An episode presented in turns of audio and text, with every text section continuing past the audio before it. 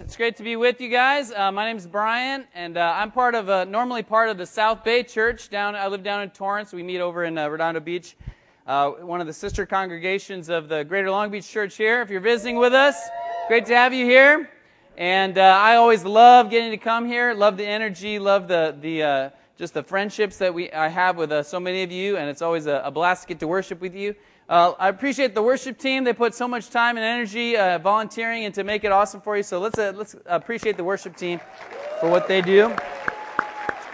Uh, if you're visiting with us today, uh, we just started a new uh, worship series last week called Love Works. And is this clicker not working? There we go. Love Works. and this is based on a book. How many of you guys have seen the show Undercover Boss? A few of you have seen that? Okay. So, uh, one of the shows featured a guy named Joel Manby, uh, the, the CEO of a, of a company that um, manages a lot of the top uh, theme parks across America. And uh, he was uh, on the show. If you don't know, the, the, the boss, the CEO or whatever, goes undercover and kind of hangs out with their employees and sees what life is like. And a lot of times it's because they want to try to um, uh, make the company more efficient, they want to decrease waste things like that. But with Joel Manby, it was like he was he was becoming uh, kind of a bottom level employee because he wanted life to be better for those employees, and he seemed to genuinely care about these people, and it, and it caused. Uh, such a stir, uh, people wanted to know so much more about his company, he wrote a book called Love Works.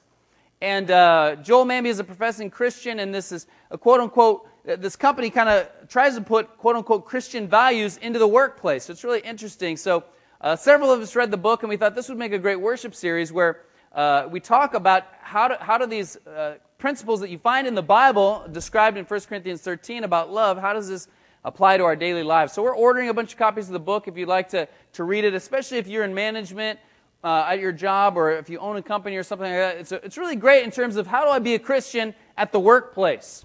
Uh, so uh, but we thought it would be fun with this series as well to watch that particular episode of Undercover Boss that Joel Manby was in. Of course, each episode is like an hour long, so we didn't want to watch it all at once. So we're watching a little bit every week. So I understand you watched the intro last week. We're going to watch the next part this week where he interacts with the first of, uh, of the employees that he's going to interact with. So I'm going to, uh, we'll cue that up on the screen and then we'll continue on with the lesson. The CEO of America's largest family owned theme park company poses as a new recruit. Oh, you're a rookie? Yes. I am a rookie. okay, hold on. The boss will trade in his executive office and expense account for a beard, some boots, and a quacker. No quacker, no ride.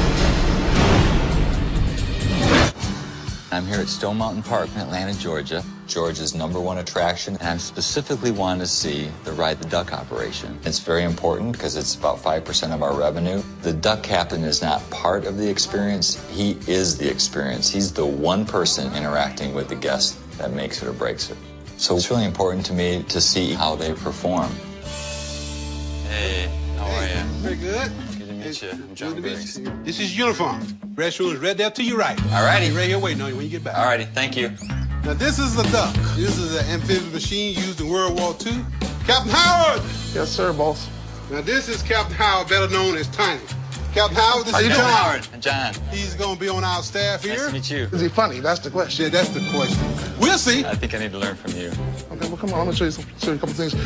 This is the cockpit, as we like to call it. This is your place of business. Uh, you've got three main responsibilities. You're going to drive this duck, you're going to talk to people, and you're going to play some music for them. It's all about jokes and having fun. Unlike the normal tours that you would go on, this is more of a show. Okay. I want to see really how you interact with the kids. Okay. Follow my lead, and you'll see okay. how I do it.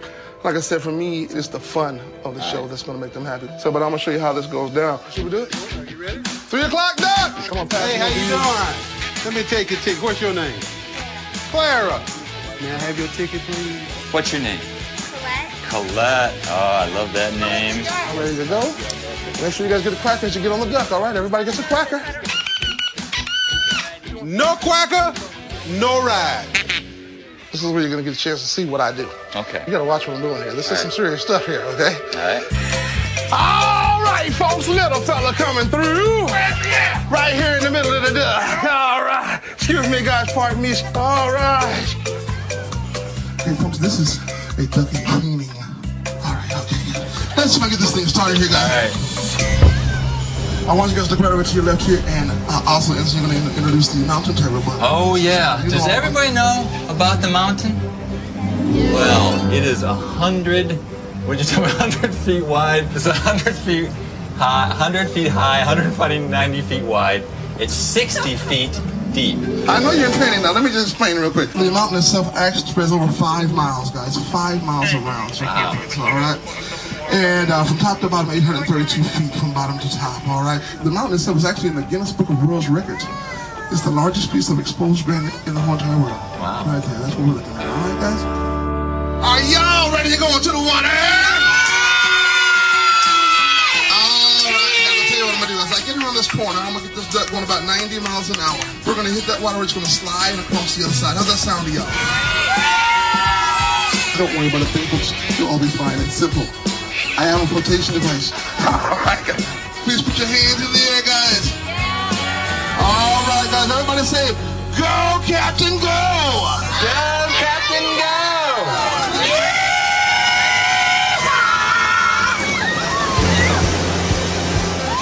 That's fun, wasn't it? Howard was just a blast. It's such a rare talent. I mean, he is really into what he does. I need a volunteer. Who's gonna be my first volunteer? How about All you? right. Y'all have a seat, so big guy. We're gonna turn this thing around and start heading back to the other way. Are you ready? Here we go. You're driving. You're in control. Go, Captain, go. He kind of becomes a kid. All right, let's give a hand to Captain Howard for getting us out safe. How he kind of acts and the faces and how he looks at them. And All right, Captain this was just a lot of fun. The kids were really having fun. We have other ride the duck locations. It just made me wonder if, if he's ever seen other tours or if other captains from other markets have ever come here because I think they can really learn something from each other. Coming up, Joel comes face to face with an employee who's gunning for his job. I would like to be CEO of Herschend Properties. Who's in that job now? Joe Manby is our CEO. All right, so that's going to be fun to keep watching that every week. So, uh, with this series, we're kind of jumping around a little bit in 1 Corinthians 13 with these different principles that, uh, that you see there. Love is patient, love is kind, does not envy, does not boast, is not proud. If, you, if you're a Christian, you, you know this verse. And you know, this is one of the most not obeyed verses in the Bible, isn't it? It's pretty hard, if you really think about each one of these principles, to really put those into, into, into practice. And uh, so last week, uh, we talked about being patient, and uh, we're jumping around a little bit. This week, we're going to skip down to trusting. Uh, trusting, place confidence in someone. What does it mean to trust? Are you a trusting person? You know, the answer is probably it depends, right? Who do you want me to trust?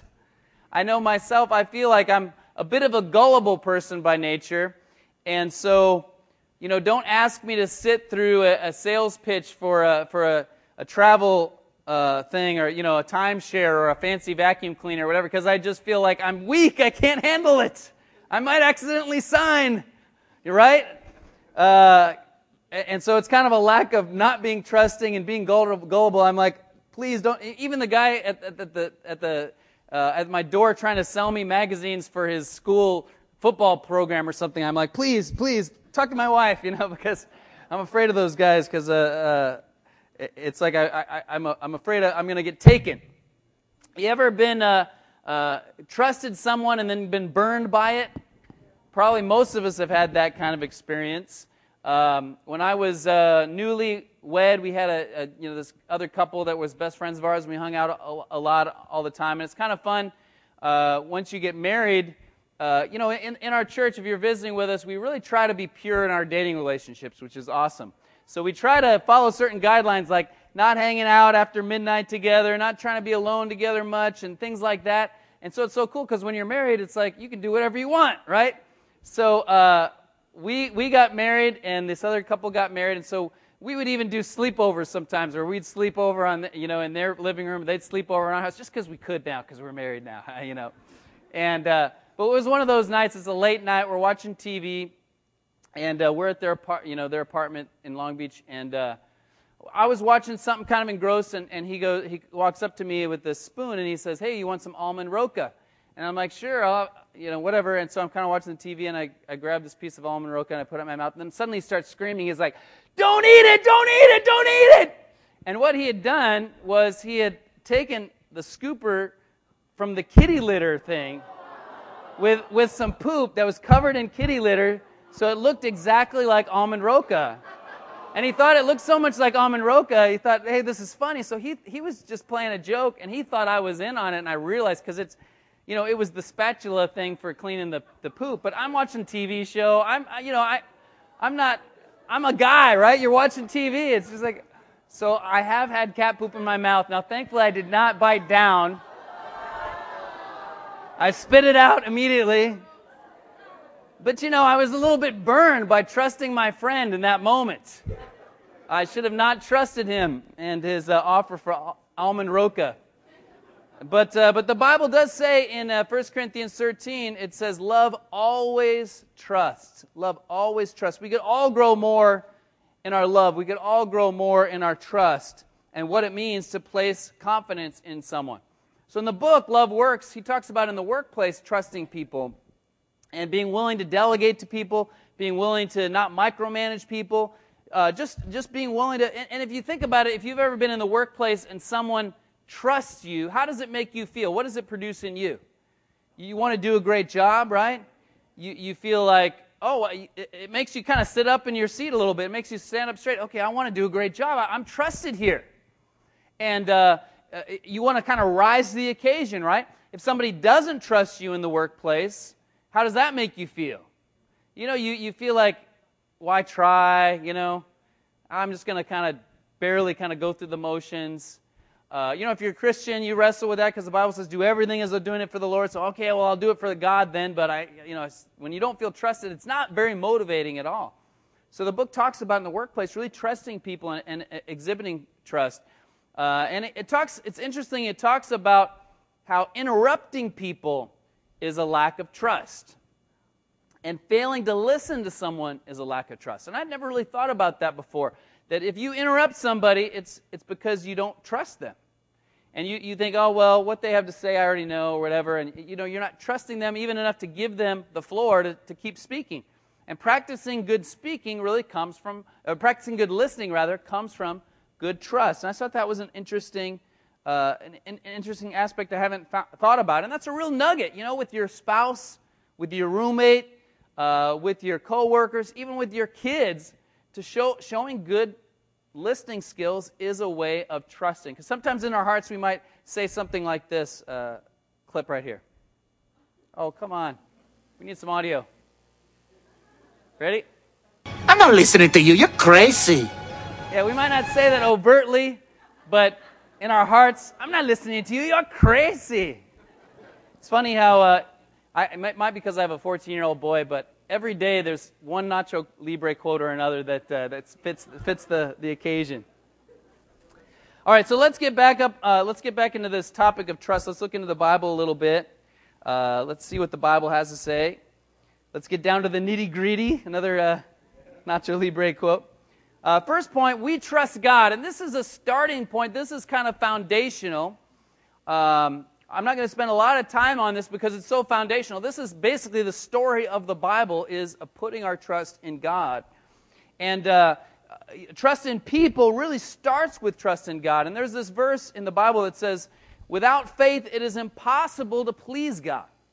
Because anyone who comes to him must believe that he exists and that he rewards those who earnestly seek him. So that's the starting point. You can't please God. You can't can't even enter into the, the, the, whole idea of being a Christian if, if you, you don't start from a position of trust, that you believe in God. And you might be here today going, you know, I don't think I trust God. I, I don't trust God. And that's okay. You know, you got to be honest with where, you, where your starting point is and, and talk about that. Uh, work on that. Work on developing trust in God. There's nothing that will build your trust in God like reading the Bible, beginning to pray to Him, and then just growing that relationship with Him. And I promise you, you will gain a, a position of trust. On a real practical level, if you want to gain faith and in, in, trusting God, if you, if you have a lot of questions, I, I would encourage uh, you to read a book called The Case for Christ. It's a great book about just uh, foundational trust issues, how you can trust God because Jesus really rose from the dead there really was a historical figure named Jesus, and he really rose from the dead. There, it's even on Netflix. There's a, a, movie,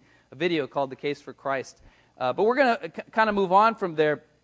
Uh, before, before I move on from trusting God, uh, how this becomes practical is in those times where y- you, your trust in people has been eroded, and you kind of feel like there's nobody you can trust. Uh, one of my friends was going through a time like this, and his faith had really been shaken and uh, he, was, he was having a hard time even with people in the church. And he, he told me, Brian, I just feel like right now I can't trust people because he'd been hurt. And there are those moments where you, you feel that way. And, and I, it was so uh, reassuring to him to be able to say, you know what, bro, you, you're right. You can't trust people right now, but you can trust God. Look, in, look at your life from this point back and look what God has done. And, and that will build your trust in God. You can trust God. God's going to get you through this. God has a bigger plan. God sees beyond. And that helped him to be able to then put trust in people. And we'll talk more about that in a minute. So we trust God. That's the starting point. But check this out God trusts us. God trusts us. Look at this verse in Luke 22. You can turn over there in your Bible or your iPad or your iPhone or whatever uh, you got there, your Android. And uh, in Luke 22, I'll put it on the screen as well. Jesus said this to his, his closest followers. He said, You are those who've stood by me in my trials, and I confer on you a kingdom, just as my Father conferred one on me, so that you may eat and drink at my table in my kingdom and sit on thrones, judging the 12 tribes of Israel. I confer on you a kingdom. Confer might be a word you don't use often. It means excuse me, I pass on to you. I, am I'm, I'm passing this on to you. My God, my Father gave me a kingdom, and I'm passing that kingdom on to you. Now, that's really amazing if you think about who these men were and how messed up they were and who they were. They were just ordinary nobodies. There was a fisherman there, there was a tax collector there who everybody hated the tax collectors there. There was a zealot there who was, was basically like a terrorist. I mean, it was a hodgepodge of guys, and he says, I'm, I'm passing the kingdom of God on to you. What a way of exhibiting trust. And if anybody knows the context of this verse in Luke 22, what was happening at that time, it was the Last Supper. And right before this, uh, here's what it says in, in Luke 22.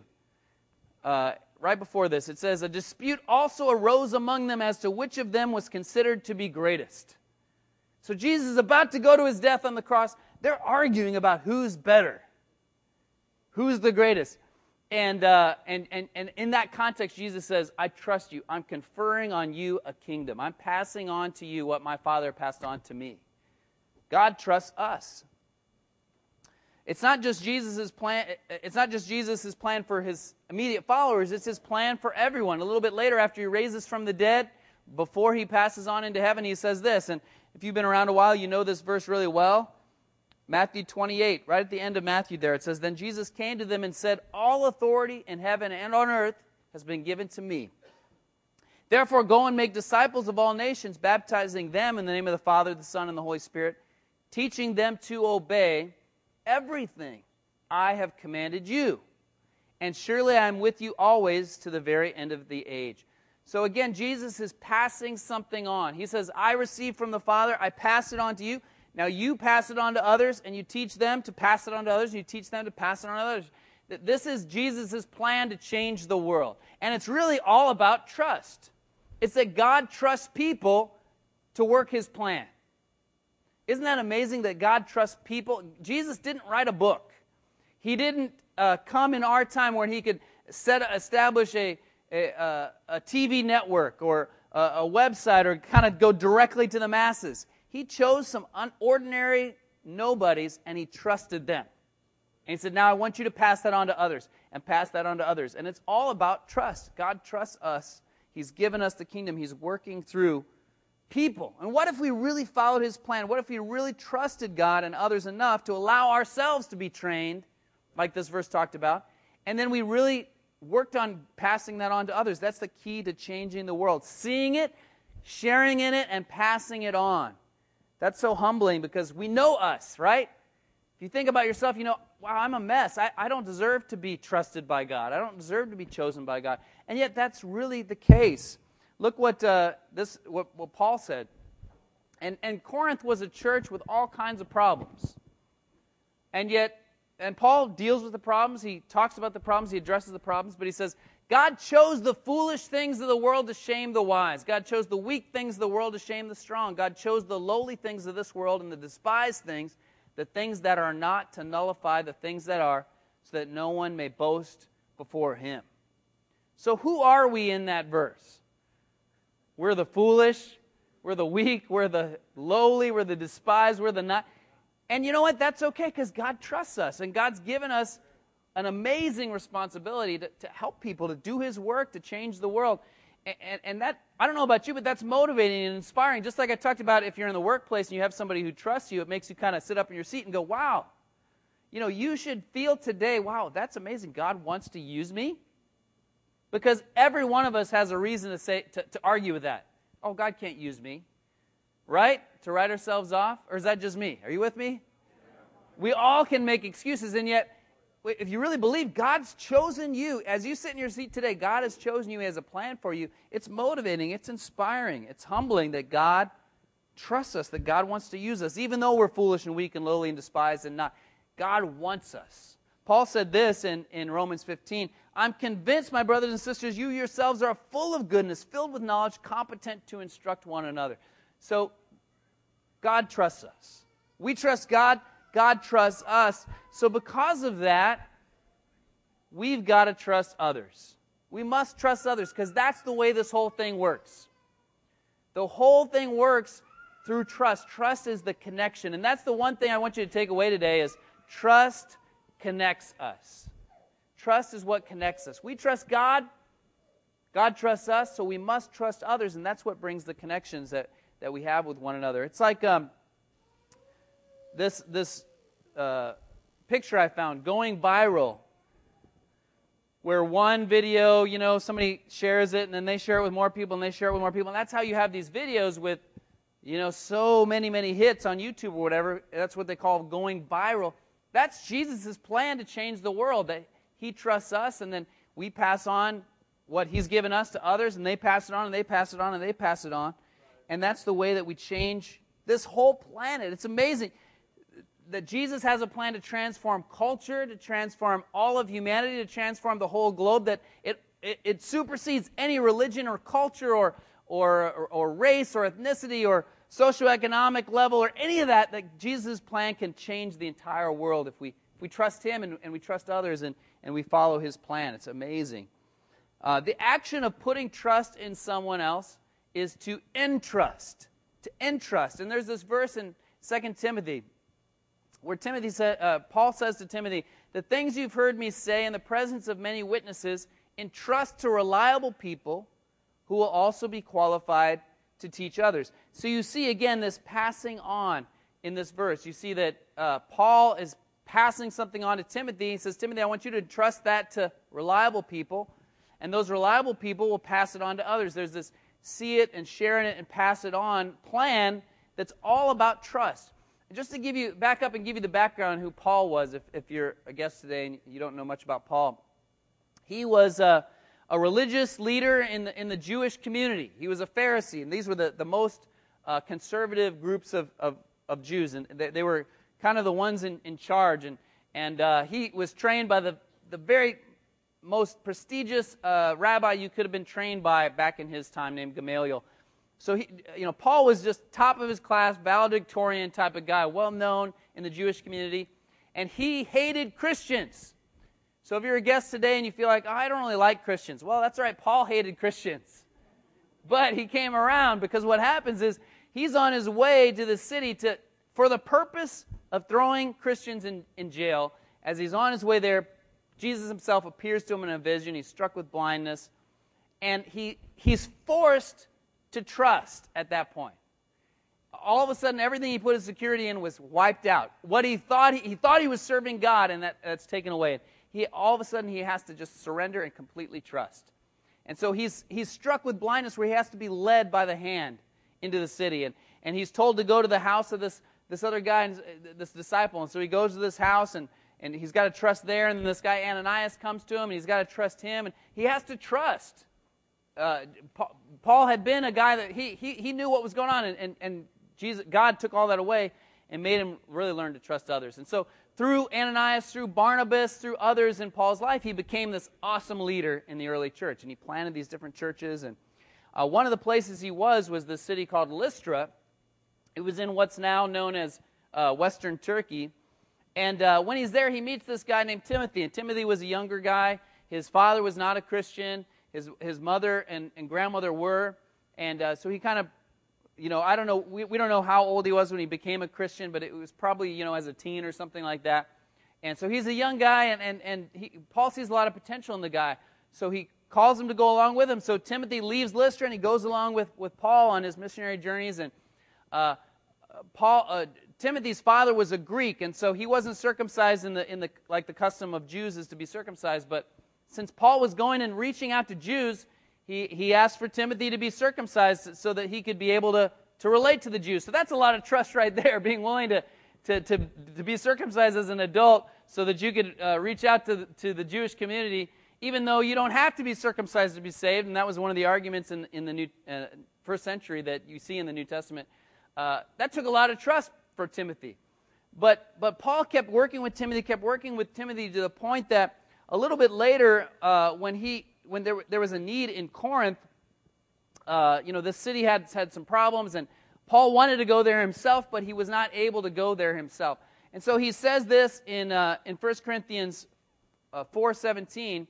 Uh, because he couldn't go himself, he says, For this reason I have sent to you Timothy, my son, who I love, who is faithful in the Lord. He will remind you of my way of life in Christ Jesus, which agrees with what I teach everywhere in every church. And a little bit before, earlier in this verse, he's telling the Corinthians, I want you to imitate me.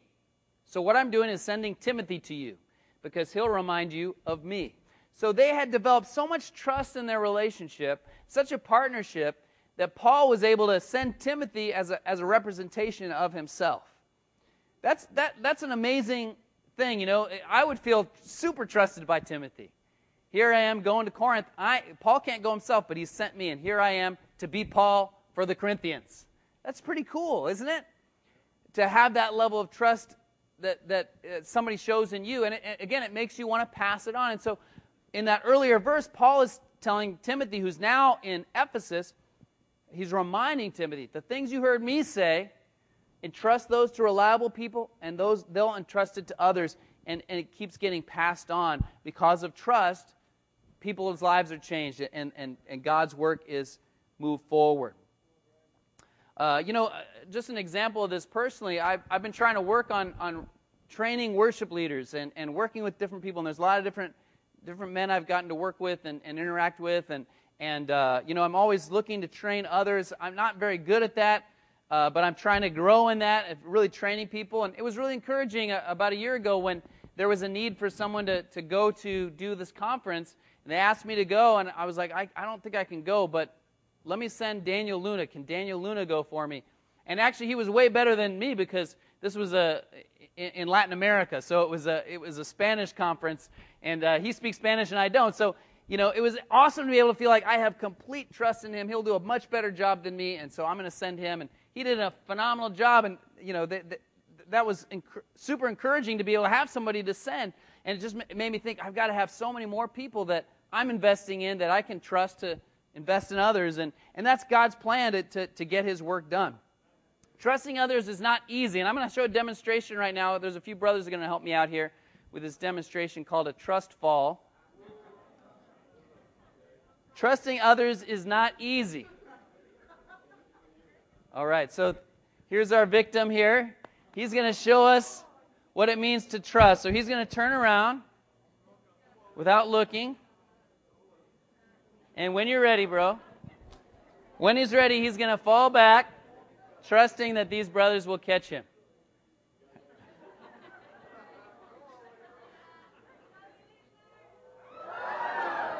All right, good job, bro. Good job. That was awesome. That was awesome. You know, there is that moment. I don't know if you saw, were able to see it, but he crossed himself as he was Uh, you know, there's that moment where, wow, I, I have to let go of control.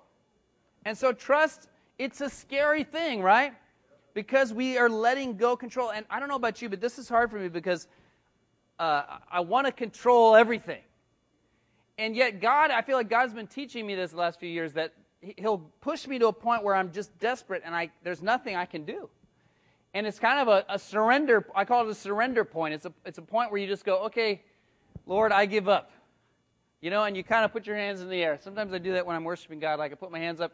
I'm worshiping, but I'm also going, I surrender. Because there's nothing, it's like, okay, I give up.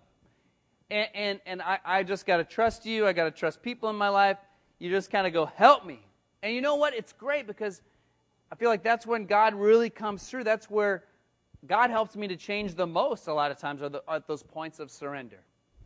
And it's okay to not have all the answers. It's okay to not be able to control everything. It's okay to, to, to need other people. And that's, that's something that uh, it's not valued in our society, really. You know, it's kind of an American thing that, hey, I can do everything all by myself.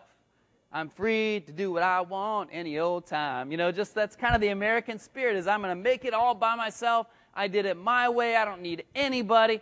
But that's not what you see in the Bible. And that's not the community of believers. We are supposed to need people. We are supposed to need one another. And so we got to be able to, to surrender. We got to be able to, to give up a little bit of control and be willing to, to fall like that. Uh, and uh, as we saw in that demonstration. Just to get a little practical with this, what are some areas that we, we just need to, to trust others in? What are some practical things that we need to trust others in? Well, the first thing I thought of, and you know, this is not an exhaustive list, but the good news. The gospel, if you're visiting with us, you hear, hear that, you've heard that word before. Gospel just simply means the good news. And, and this is the, the good news that God cares for each one of us. And, and because He cares for us so much, He Himself became a human. And He came down and He lived on this life. He lived a perfect life and he died on the cross for each one of us to pay the penalty for my sin, to pay the penalty for your sin, because we can't earn our way to heaven. So, because of Jesus and because of what he did for us, we can put our trust in that, put our trust in Jesus' uh, death on the cross for us, and, and put our faith in the fact that he rose from the dead and the tomb is still empty. And, and, and because of that, I can be a new person. And because of that, God, God has a plan for me. And it doesn't matter that I sinned in this way, and this way, and this way, and this way. God was able to wipe all that away. And, Give me a fresh slate. And, and uh, Acts 2 says, if we repent of our sins and we're baptized for the forgiveness of our sins, all our sins are forgiven. And we get the gift of the Holy Spirit. That's all such good news.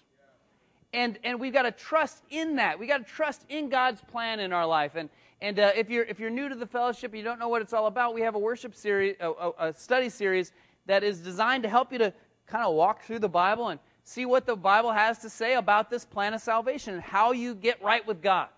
And it's amazing because so many people claim to be Christians in, in the United States, and yet so few people really know what the Bible has to say. Even people that have gone to church for years and years and years and years, if you say, hey, can you show me in the Bible how to become a Christian? Uh, they kind of give you a blank stare. Or, or, and that's what, what we want to help, help you to be able to understand is, is look at the Bible, open the Bible, and just talk about your life and, and be able to to have uh, uh, that trust of God has a plan that I can trust. The gospel is something I can trust in. And the goal is that you would be able to trust someone else, uh, to be able to, to, to, to, to sit down and, open the Bible and, and, and share their life and share your life and get open. And that's where real transformation takes place. You know, sometimes we're afraid as Christians of passing on the gospel because we think, you know, there's people that you want to share with, there's people you want to share the gospel with, but you're afraid of getting hurt. Maybe you've been hurt in the past. Uh, and you're afraid of knowing what it's going to take from your heart wise to give to this person, to help this person, to study with this person. And so we get guarded, we get afraid. We feel like, oh, I, I don't know, I, I, don't want to get hurt. And yet God trusts us with the gospel. We've got to be trustworthy and pass the gospel on. So that's something we got to show trust in. Another area is spiritual development. You know, if you are a disciple, if you're a follower of Jesus, you got to be able to trust others in terms of talking about your life and how you're doing and what's going on and uh, being open with your life. Uh, trusting others to talk about, get help with your own sin. You know, you're, trusting someone else by saying, I want you to help me with this area of my life, this area of weakness or this area of temptation. Tr- exhibiting that trust by saying, hey, can I trust you to open up about this area of my life? And you know what? happens is trust is uh, it, catches it catches on, right? It's it's uh, I can't remember the word. What is it? Contagious.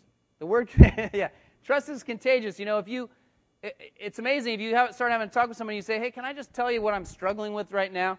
And you start talking about what you're struggling with. What what's typically happens? The other person's like, "Oh yeah, I've been struggling with that same thing," or "Yeah, let me tell you what I'm struggling with. It's worse than you," or you know whatever uh, trust uh, is contagious. And so just trust somebody enough to talk about your spiritual development, talk about what's going on, because that's really how we grow. God uses other people to help us grow. It's rare that, uh, you know, a Bible just falls from heaven in, to somebody and, and then they get converted and then they're turned into Jesus. You know, it's, it, God uses other people in our lives to help us to grow. I really appreciate in this church, in this group, how much you guys have trusted Ruben and Marina.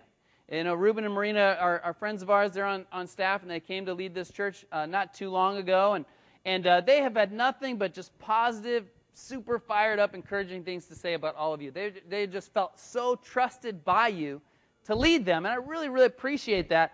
And uh, that makes such a huge difference. I know a lot of that is led in, in part by uh, people like the Plymels and the Eads, really them showing a lot of trust. And we, my wife and I have worked with both the Eads and the Plymels before, and you know, it's humbling when somebody who you really look up to says, Hey, I want to be led by you. You know, I remember Brian and Karen coming over to our house and Brian say, I really want to be discipled. We want to be discipled by you guys. And, you know, we're like, No, no, no, no. We want to be discipled by you guys. Uh, and and uh, just, just that level of trust that they really showed to us and, and have shown to, to Ruben and Marina, I think that's amazing. And, and, and you see it in this church. This is a healthy church because of that trust. You know, it really, it, it really makes it, it, it, the trust is what connects us. Uh, another thing, another area where we need to uh, trust others is helping out in the church. There's a lot that needs to be done in the church. You know what I'm saying? There's a lot of things serving the poor, uh, impacting the community, getting the word out about church, the internet ministry, the worship ministry, the ch- children's ministry, on and on and on. There's all these areas that where, where more help is needed in the church. And, you know, I, I think as a church, we should avoid the Pareto principle. Anybody know what the Pareto principle is? It's the 80-20 rule. You've probably heard of the 80-20 rule. And the 80-20 rule says that, you know, in, in a given situation, usually 20% is doing 80% of the work. You know, in sales, it's like 20% of your customers give you 80% of your revenue. And, and, and so you can, you can get more sales by really focusing on that 20. We don't want that in the church. You know, we don't want 20% of the church is doing 80% of the work. The Bible describes a mature church in Ephesians 4 being one where each part does its work, where everybody's pitching in. That's our goal that every single person in this church would feel like they're invested, that they have a role, that they're serving in some way. And there's all kinds of opportunities to serve. If you, if you aren't currently serving in some way and you don't know how to serve, just start asking people, hey, I'd like to serve more in the church. Can you tell me where? And you know, God is going to set you up, God is going to give you opportunities uh, if, if you really uh, if you really take opportunities. Um, those of us who have, some of us, now, th- this is a personal confession. I'm one of those people that I just end up doing way too many things. And that's a lack of trust because I'm not trusting others to, to let them do it, right? I, re- I remember, you know, I've been in the ministry since uh, the year 2000. And uh, as a younger minister, I remember this one Sunday when uh, I was leading a, a church and I was leading the South Bay Church. And we had this uh, certain Sunday, we were kind of rolling out this uh, some plans that we had for the church, and so I had been up like a lot of the night working on this PowerPoint with all these things that we were going to do in the church, and I'm I'm getting to, to church, and I, I'm I'm all stressed out because I've been up, and I've, I've I've got my computer, and I've got the projector, and I've got because in those days we didn't use projection every Sunday; it was kind of a uh, a new thing for us. So I've got the computer, I've got the projector, I've got these invitations that I had designed and printed. I've got the cutting board to cut them because I didn't have time to cut them yet. Uh, I've got like duct tape and extension cords and all this stuff, and I'm getting to church. I've got my guitar. I'm getting to church. I'm like, what in the world am I doing? You know, what am I doing? Brian's laughing because he knows that's exactly who I. I remember Brian one time saying, "We need to get you an assistant," you know, because, and and really, it's just a lack of trust. I'm not trusting others to do all these things. I'm trying to do too much myself instead of, it's going to be way better if I pass it on. And so I know there's a few of us here in the fellowship who we're just doing everything and, and we're the ones that are, you know, we're constantly doing all that stuff. And that's awesome. I appreciate your hearts to serve. And I was doing that stuff because I love God and I'm trying to do it out of a good heart and I don't want to burden anybody else. But you know what? It's not a burden to serve. Everybody wants to serve, right? Does everybody here want to serve? Raise your hand if you'd like to serve.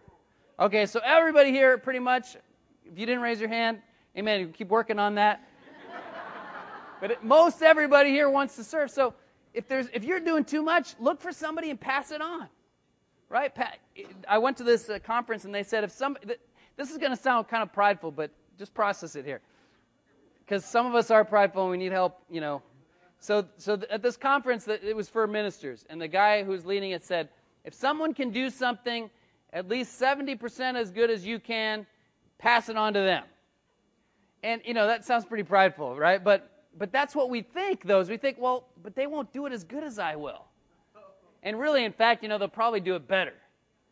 But so we just hold on to too many things instead of going, you know what, I'm going to pass off as much stuff as I can. Who else can serve? Who else can serve? And just in your small group, in your community, just be looking for people to pass things on to.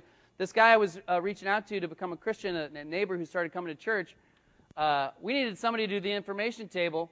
So he wasn't even a member of the church yet. I said, hey, can you do the information table for us every Sunday? And uh, he was, because he was really excited about the church and everything. I'm like, this is perfect because you're a new, new person. You're a new face. I just showed up here. Hey, can I meet you? And, and he's super outgoing. And so this, this is Brock Bengard. So he, he started manning our inf- information table before he even got baptized because I just thought, hey, let's give him a role. And then, you know, he's, he's stuck with us, right? because he's got to show up every week. He's got to show up every week because he's got the information table. All right, the last thing we're going to talk about is parenting parenting, we got to put, be willing to trust others with our parenting. There's a, a lot of ways this comes into play. I think as parents, there's nothing that that gets at your emotions more than dealing with your kids, right? And that's God put that there. You know, that's a good thing. God put that there that that that you would uh, really feel protective of your kids. I remember the first time I really felt this was when my my son, who's now 14, when he was two, and he was in this jumper at a birthday party, and this other kid who was maybe like four or five kept pushing him down in the jumper. You know, he'd push him down, and my son would go flying, and then the other kid would push him down. I, I just remember the emotions that came over me at that moment and what I wanted to do to that five year old kid. Like, I just wanted to just strangle him, or just nobody's looking and just shake him, or, you know, just these emotions because that's my son, you know? And so we can have those kinds of emotions if somebody wants to help us with our kid, and we can put up barriers and, and so my wife and I, from the very beginning, we just said we, we gotta not do that. And so with, with, like with the children's ministry, we would always ask, "How was he today?" And oh, was good. You know, no, okay, wait. you know, how was he really? What's really going on? We want to know. And, and my wife's so good at this. She'll say, "I really want to know. I want help. I want help with with how he's doing. So tell me, please." And, and you know, there's always there's always a reason. You want to make excuses. Well, he didn't have a nap, or he, he didn't get a good night's sleep because of this, or he's been sick, or this or whatever. And, you know, God knows those excuses. You know those excuses. They don't really help the situation. Just, just tell me what's going on with the kid, and so I can help him, right? That, and so we got to be willing to, to trust others and get help. Even if somebody is telling you something that is 60% wrong, we got to have the maturity to go, okay, that's 60% wrong, but there's 40%. I, I really want to own that. I want to work on that rather than trying to disregard everything because part of it's wrong. You know what I'm saying? Having that level of trust uh, with our parenting, because that's, that's everything we've learned good about parenting, we've learned from other parents in the church. And, um, you know, my, my, my uh, when, when it comes to our kids getting older, you know, our oldest is 14 now. We have 14, 12, and 9. So I, I realize I've got to let my kids have control. I've got to trust them. I've got to start passing on just like we're talking about what I received from the Lord, I passed on to you. I got to pass on to them my faith. Not just make decisions for them, I got to teach them how to make decisions. I got to trust them enough to make decisions because, you know, if you've got a teenager, you've heard this, you don't trust me. Don't you trust me? You know, if you're a teen parent, you know you've heard that. And the answer is no, I don't trust you. Because I was once a teenager, you know, but but we've got to let go. We've got to let them make decisions. We've got to let them fail. We've got to let them fail even when they're young enough for it, the consequences not to be life damaging. Because when they get older, the consequences become more and more and more life damaging. And if they haven't learned the ability to make decisions for themselves, if they haven't been trusted to make the, the decisions, they're just going to go underground. And then you're going to deal with way bigger life consequences than when they're, you know, preteen age or whatever, and we're starting to pass on trust to them teach them how to make decisions rather than freaking out and trying to take control. You know, walk with them through it. You, be, you, know, you, you shift from just controlling them completely to being a counselor and an advisor and a coach and, and going alongside and let me help you with this situation and keeping the dialogue open. You know, my, my, I grew up in the church and my, my father, it still blows me away, you know, as I look back, the, the trust that he gave me. And in some cases, I, I didn't treat that, you know, I, I lied to my parents about things. I would say I was going one place and go somewhere else, or I, I did things that were not right. I didn't deserve the trust that they gave me, but that trust helped me become a Christian. I would not have become a Christian if not for the trust that my parents gave me. And, uh, you know, I remember uh, we were, my dad was a minister for this church in Pueblo, kind of a small town, Pueblo, Colorado. And we were going to be moving to Denver, Colorado, a bigger city, because there was a new church starting there. And so, you know, I was uh, 15 years old, 16 years old, yeah, because I was driving now. So I was 16 years old. Uh, uh, I'm, I'm, getting some interest in God. I, I, I was, uh, well, I'll save some, some of the details. But anyway, my dad let me drive to Denver by myself with my car to go check out the church there and, and hang out with a, with a member of the Pueblo church who'd moved up there for the weekend and go to the church there and whatever. And that was a huge amount of trust because it's 100 miles and, you know, it's a different city. And, and being able to, to drive by myself as a teenager to another city, boy, that's, I, I look back and I go, wow, he let me do that, you know? And, uh, and then after, after I became a Christian, I got baptized. He let me go back to Pueblo to, to visit one of my old friends. And, you know, just these different things that my dad did, it made a huge impact in me and helped me become a Christian. It helped me take responsibility because I felt like my dad trusts me. And so, especially those of us whose parents, uh, parents of teens, teens or, or kids who are kind of getting a little older, we got to really work on that, being willing to show trust to our kids. Uh, I'm going to close out here with talking about Jesus, and we're going to take communion together and talk about Jesus' trust in God. Turn over to Psalm 22, if you would. As you're turning there, I'm going to grab a microphone here and plug in my guitar.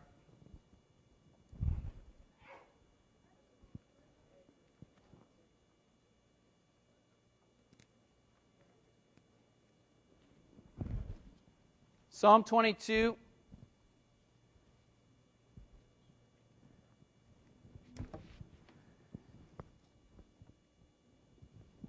Uh, this psalm was, uh, it's amazing. It was written a thousand years before Jesus by David. And uh, I don't know what David was going through specifically. You know, he must have been going through something. And, you know, this is a song, so David was a songwriter. And any good songwriter knows to use metaphor and simile and, you know, use, uh, not be super literal. You know, there's times David will say something like, uh, uh, I fell into a muddy pit and God lifted me out of it. You know, I don't think he actually fell into a pit of mud and got really dirty and then somehow the, the Holy Spirit lifted him out of a pit. He's talking in metaphor, right? And so he uses metaphor to, to explain what he's going through. And in this particular psalm, he must have been going through a lot and feeling a lot. But the Holy Spirit used it in such a way that this became a prophecy for what Jesus would go through on the cross. And it's a prophecy that's so specific, it's amazing. It talks about how his hands and feet were pierced. And yet, crucifixion wasn't even invented until hundreds of years later.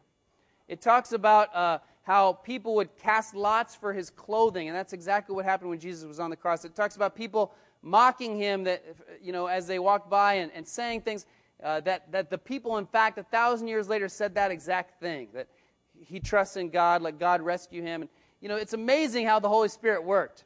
And uh, uh, he talks about him being thirsty and, and all these really specific things. So, but uh, the thing I want to focus on before we take communion is how Jesus trusted and how Jesus totally trusted God. And I'm going to sing a song that's based on this, uh, this, this psalm. And so I encourage you just to, to read along, you know, on this, with the psalm. The words will be on the screen excuse me, you can also read through the psalm a little bit as, as we meditate here for a minute as I sing the song. The song is sung from the perspective of Jesus on the cross, but it's from these words, Psalm 22, which David wrote. And uh, it's called Why Have You Forsaken Me? And so he's at this point where he's got to totally trust in God, and he's going back to that trust and he's, he reminds himself, uh, like, for example, it, it says, uh, it, talks about how he had to trust him even in the womb. Even in the womb, Jesus had to trust. Verse 9, even at my mother's breast, how Jesus came into the world. You know, that the way Jesus was born in a manger and, and so humble and lowly, that from the very beginning, Jesus had to trust in God, and it was ultimately shown in the most uh, huge way on the cross. And so I'm going to say a prayer, and then uh, and then I'll, I'll, uh, I'll do this song. Actually, I'll pray after the song for communion. Why have you forsaken me?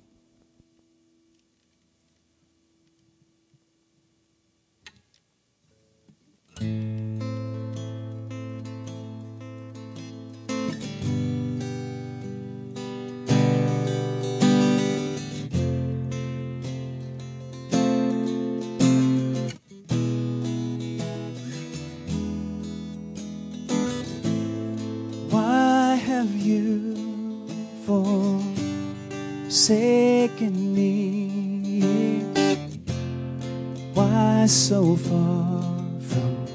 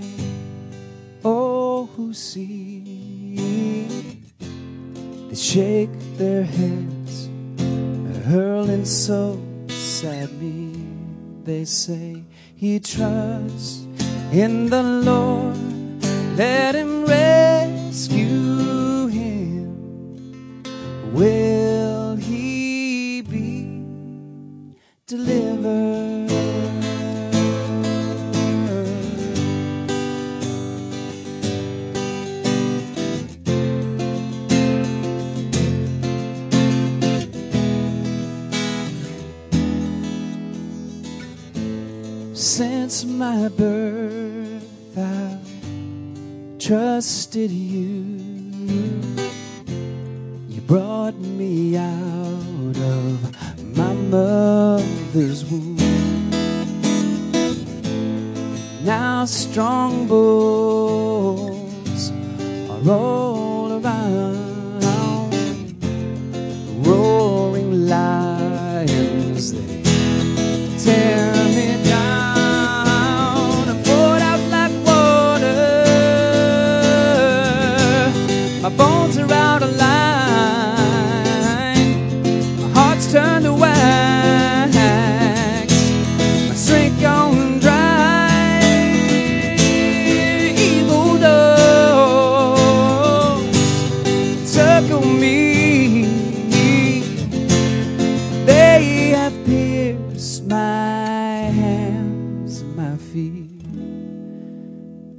사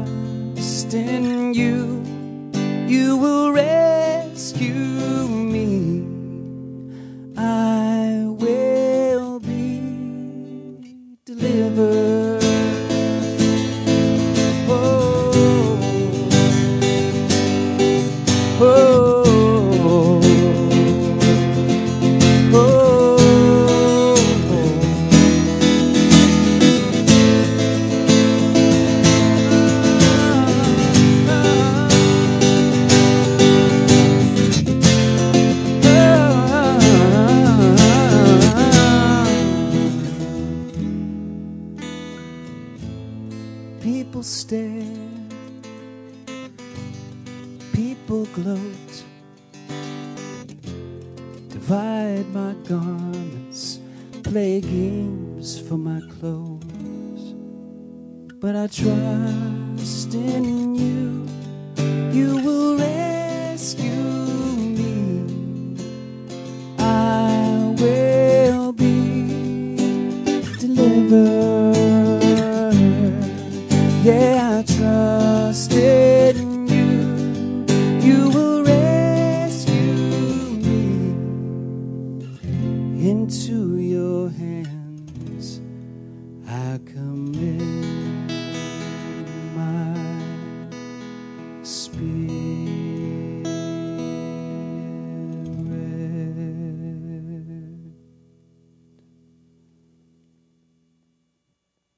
Thank you for what Jesus went through on the cross and uh, just how uh, it was captured uh, so amazingly a thousand years before it even happened. It just shows that it was part of your plan from the very beginning. Thank you that we can trust in you completely because of what Jesus did on the cross and because he rose from the dead. And God, I pray that wherever we're at today uh, in our faith, God, that we would make that decision to completely trust in you. And because we trust in you, to trust others in our lives and who you've sent there to, to help us to grow. And I pray that uh, you bless this time right now as we reflect on what was done for us at Calvary. And thank you for this opportunity to remember his body and his blood in a physical way with the, the bread and the fruit of the vine that represents his body and blood. Thank you so much for the amazing God that you are. It's in Jesus' name we pray. Amen.